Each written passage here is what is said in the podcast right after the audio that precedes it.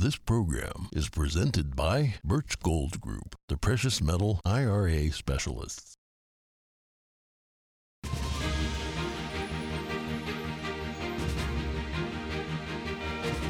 Good morning. In today's headlines, winter storms caused over 1,000 U.S. flight cancellations yes- yesterday.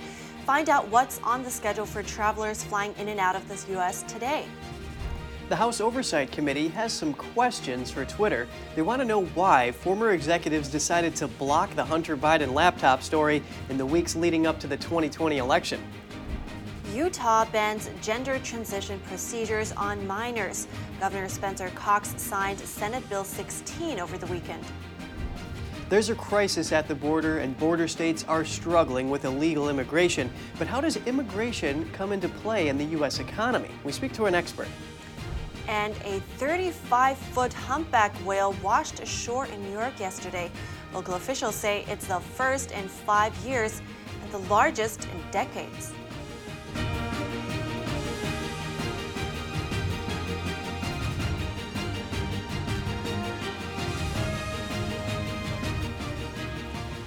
Good morning. Welcome to NTD. I'm Kevin Hogan. Good morning. I'm Evelyn Lee. Today is Tuesday, January 31st.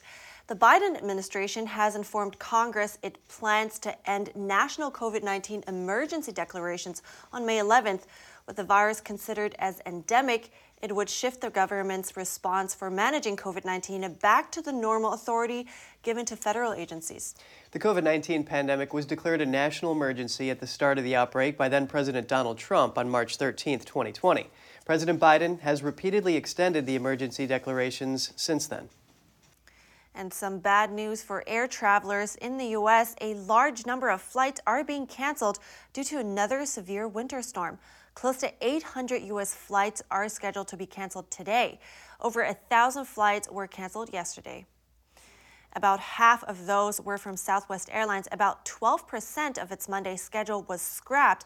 American Airlines had to cancel around 6%. That translates to around 200 flights. Delta and United canceled less than 1% of their schedule yesterday.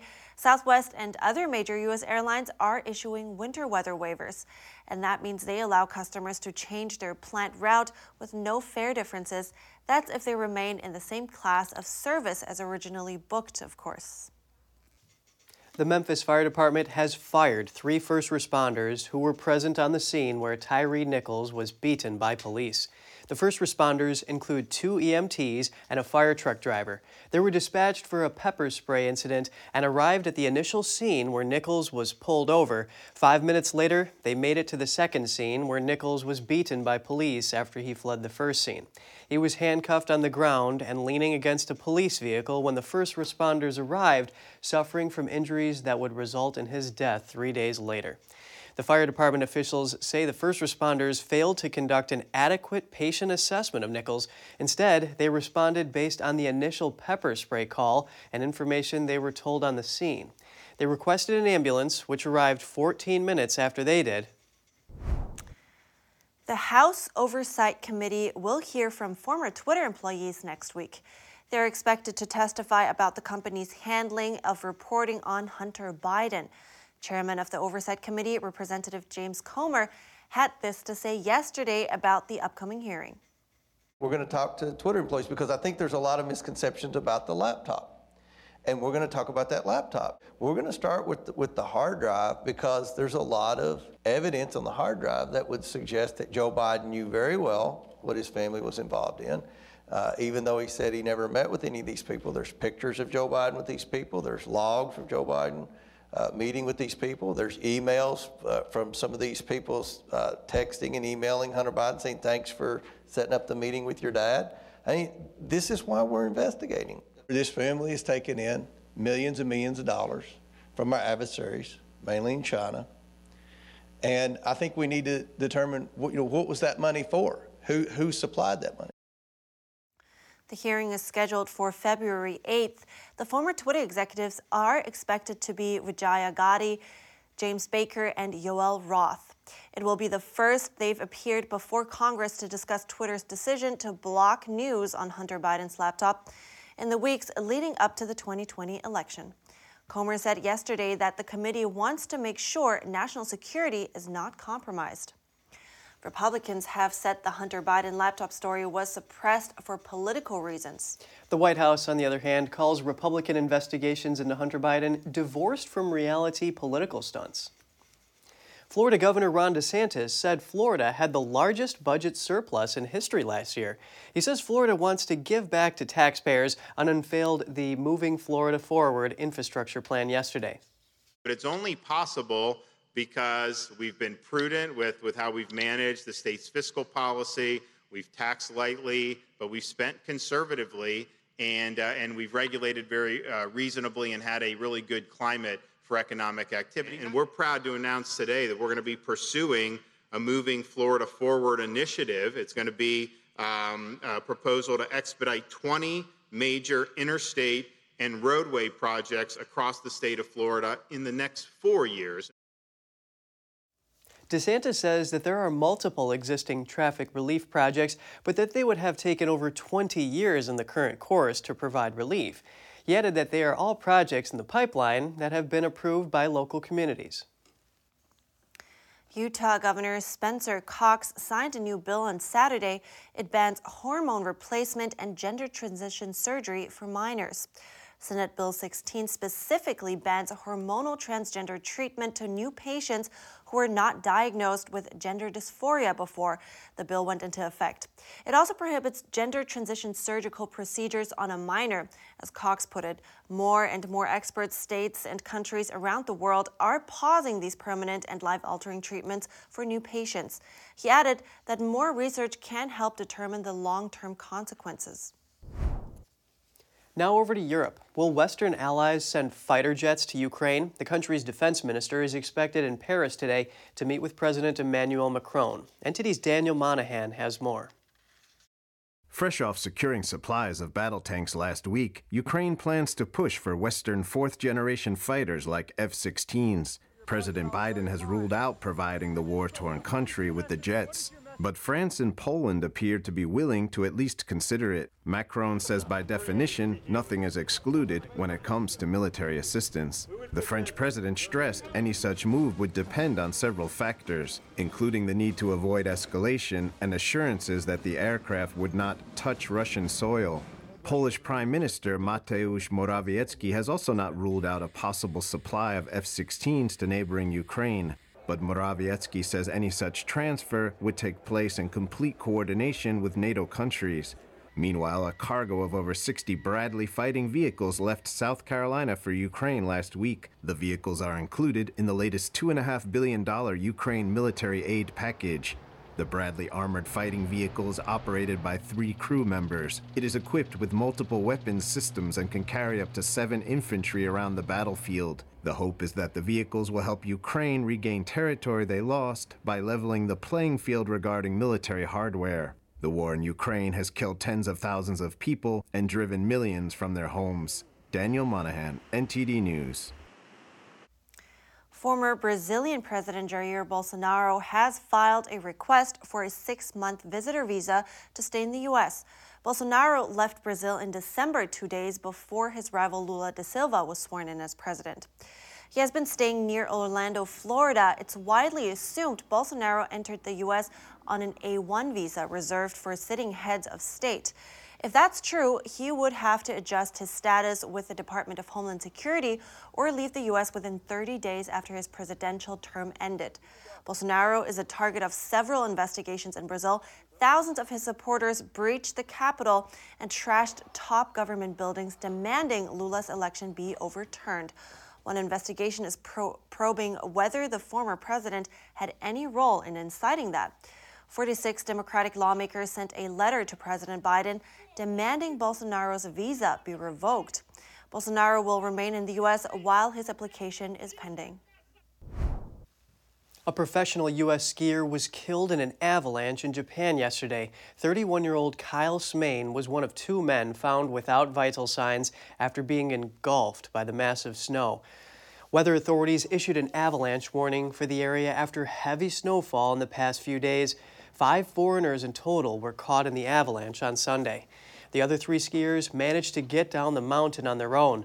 Police were unable to immediately begin a search on Sunday because of bad weather.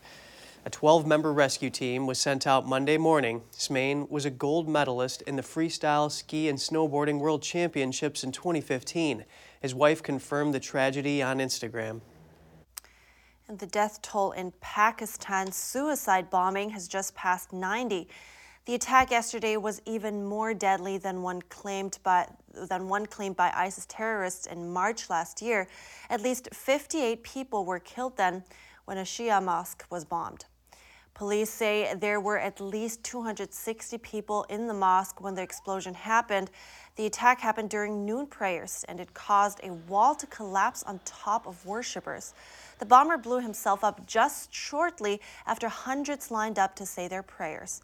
The building is inside a highly fortified compound. It includes the headquarters of the provincial police force and a counterterrorism department. It was the latest in a string of attacks targeting police. At least 170 were wounded in the blast, and one hospital official said 57 people are being treated for injuries. Seven are in critical condition, and no one has claimed responsibility for the attack so far. In other news, a humpback whale washed ashore on a New York beach yesterday morning, and it's the 18th whale to wash up along the East Coast in less than two months. Local officials say the cause of death is not yet known. It is a male humpback whale. Uh, we haven't had a whale wash up on the shores here uh, probably in about five years. Uh, this is by far the largest we've seen uh, on these shorelines uh, in over a decade. The male humpback whale was spotted on Lido Beach in the town of Hempstead, New York. The 35 foot whale was dead by the time he was found. The whale is so large that crews had to use a backhoe to move it higher up on the beach to avoid the next high tide. The animal showed no obvious signs of trauma. Federal authorities will conduct an autopsy today to determine the cause of death. NOAA says there has been close to 180 humpback whales wash up in 13 Atlantic states since 2016. Many of the deaths are viewed as unusual and are still being investigated. The agency attributes about half of whale deaths to being hit by ships. The Atlantic Marine Conservation Society will determine if that was the case here. And coming up, over 52,000 pounds of charcuterie sausage recalled in the U.S. The government's food safety agency says they could be contaminated with listeria. Find out which products were named in the recall. And with the U.S. economy on the brink of a recession and a severe labor shortage that only fuels worry, how does immigration come into play? We speak to an expert after the break.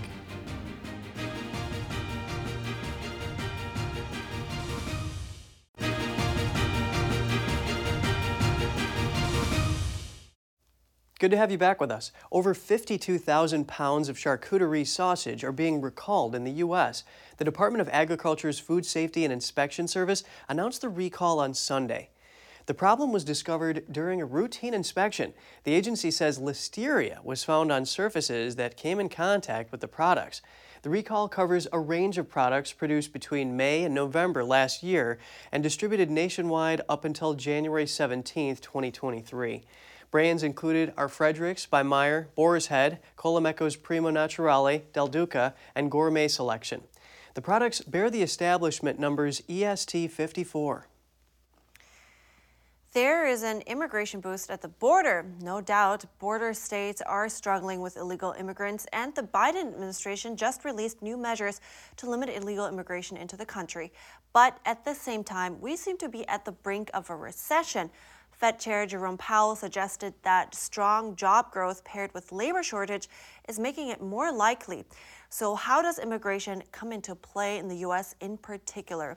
I asked Dr. Samuel Gregg. He, a, he, is a distinguished fellow in political economy and senior research faculty at the American Institute for Economic Research. Have a listen. Economically speaking, we need more migrants.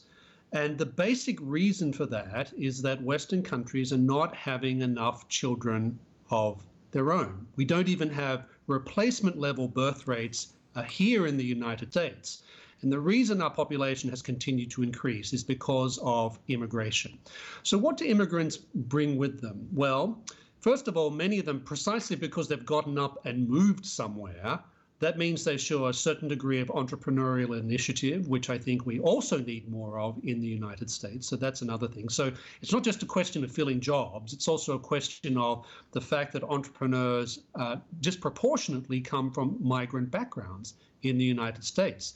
Uh, something like 25% of American businesses have one or more migrants involved in the startup. So that's one thing. But in terms of your specific question about the job market, uh, the basic reality is is that we have large gaps in our job market right now. So, for example, in manufacturing, there are something like 800,000 job vacancies that are going um, empty right now and people need these types of workers. We also need immigrant workers who are willing to do jobs that, frankly, a lot of native born Americans are not willing to do. So I'm thinking, for example, of those people who come to the United States on short term visas who work in things like crop picking. We see this in places like California, but all around the country, actually. This is what a lot of migrants come here for. So there's lots of good reasons why we need more immigrants. There's lots of good economic reasons why we need more immigrants. Now, that's not an answer to all the political issues that obviously surround immigration.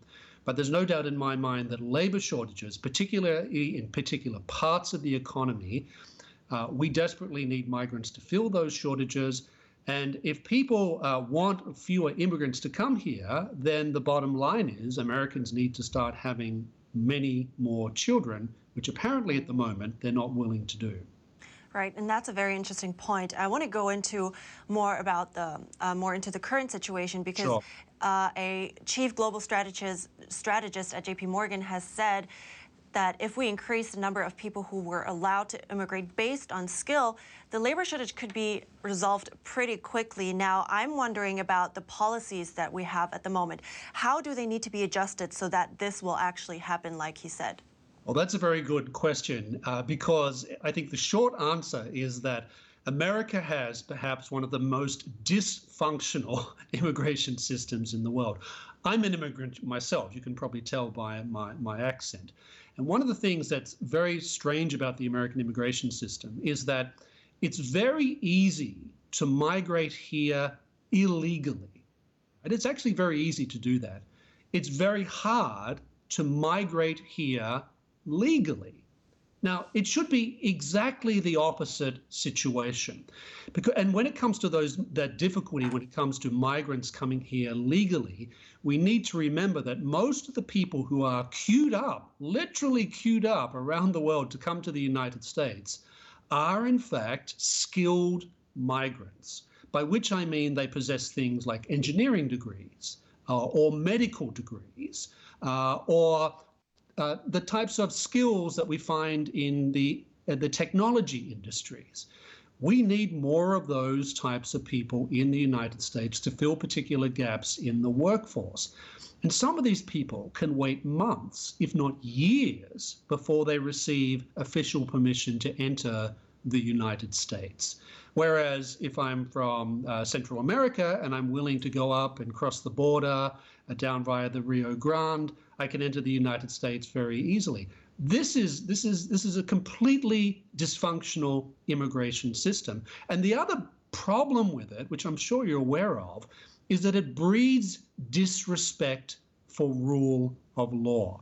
Because we have very dysfunctional um, laws regarding immigration right now.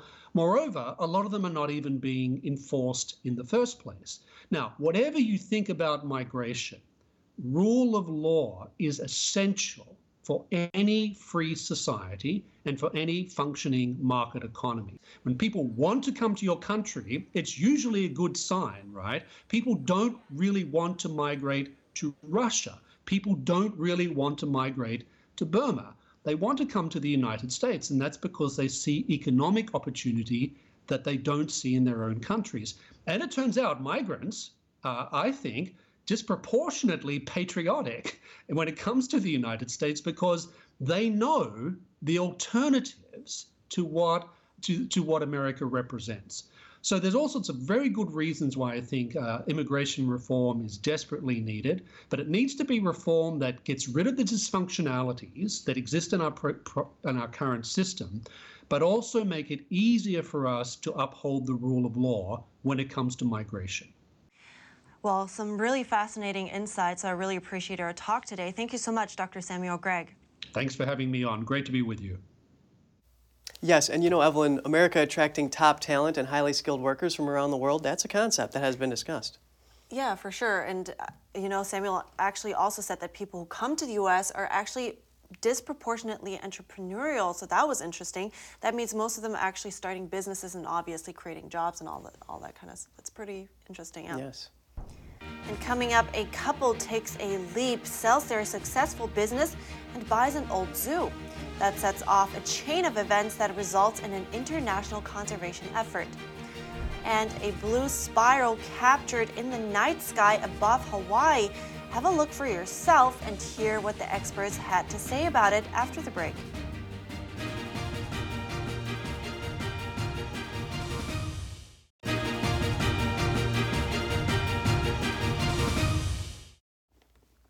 Welcome back. Is it a coincidence? The invisible hand of fate. What is it that stands behind those key moments that determine who we become as people? In our next story, you'll hear about, you'll hear about a, how a couple selling their bus company turned into an international conservation effort and their grandson striking up a unique friendship. Meet Cameron Whitnall, a conservation champion, wildlife photographer, and TV host.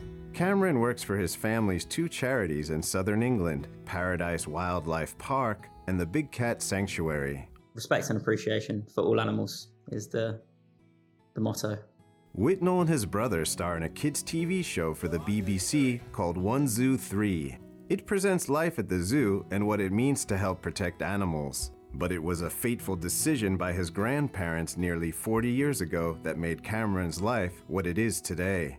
Needing a place to store their bus company vehicles, they purchased land near a rundown and neglected zoo. They felt bad for the animals there, so they decided to give up their successful bus business, take a leap, and buy the zoo. And their first project was to uh, move Bobby the lion, um, who was literally in a tiny cage, uh, probably like a prison cell. Uh, he'd never been on grass before in his life, and uh, it was to build him a new enclosure where he could be on grass for the first time. That first step of rescuing Bobby the lion turned into his granddad buying the Big Cat Sanctuary in 2001. Cooperation with a conservation center in Uganda wasn't long off, and soon the whole family was in Africa. And that is where we came across sushi. Uh, sushi is a rescued shoebill stork. Um, sadly, they're a vulnerable species in the wild uh, with their population uh, going down. And I was just amazed because seeing a shoebill stork, you just can't believe it. You don't think it's real. Uh, it looks prehistoric, like a dinosaur. The shoebill stork comes from Central and Eastern Africa. Cameron says he became obsessed with shoebill storks from that point on. Amazingly, 17 years later, Cameron was reunited with sushi. That was when I was first able to go in with sushi uh, and meet sushi for the very first time face to face. And we became best friends. More on my part, I don't think she would probably remember me. I'll be completely honest. It's uh, quite a nerve wracking thing going face to face with the shoebill stork because um, they're a big bird, especially when you crouch down. Um, and with their huge beak, uh, they can come across quite intimidating. They have that stare, which they're famous for. You'll never win in an eye contest with a shoebill stork. With multiple factors endangering the bird, Cameron says there are just 3 to 5,000 left in the wild. So, any chance Cameron will be taking his family back into the bus business in the future? My life is, is animals. Uh, it's never going to change. It's what makes me happy. And that's the most important thing, isn't it? On trips to Uganda today, Whitnall is always on the lookout for familiar faces, new wildlife, and of course his ultimate favorite, the shoebill stork. Recent night sky footage captured over Hawaii is raising eyebrows in the astronomy community. A floating blue spiral was filmed by the Mauna Kea Observatory. It was filmed in the early morning hours earlier this month. Take a look. The National Astronomical Observatory of Japan says the spiral could be related to SpaceX launching a new satellite. SpaceX launched a Falcon 9 rocket from Cape Canaveral to deploy a satellite earlier the same day. The camera that caught the images is jointly operated by the National Astronomical Observatory of Japan and a Japanese newspaper company. Looks crazy. The real question is is it a UFO? Oh man, yeah. SpaceWeather.com says the anomaly was the result of frozen fuel crystals coming off the second stage of the rocket. They say the second stage would have been spinning and that sunlight hitting the crystals caused the effect. Well, sounds like rocket science to me. yeah. All right, on that note, that's all for today's program. We'd love to hear from you. You can share your thoughts and your story at goodmorning at ntd.com. Write us if you'd like. Thanks for watching. I'm Evelyn Lee. And I'm Kevin Hogan.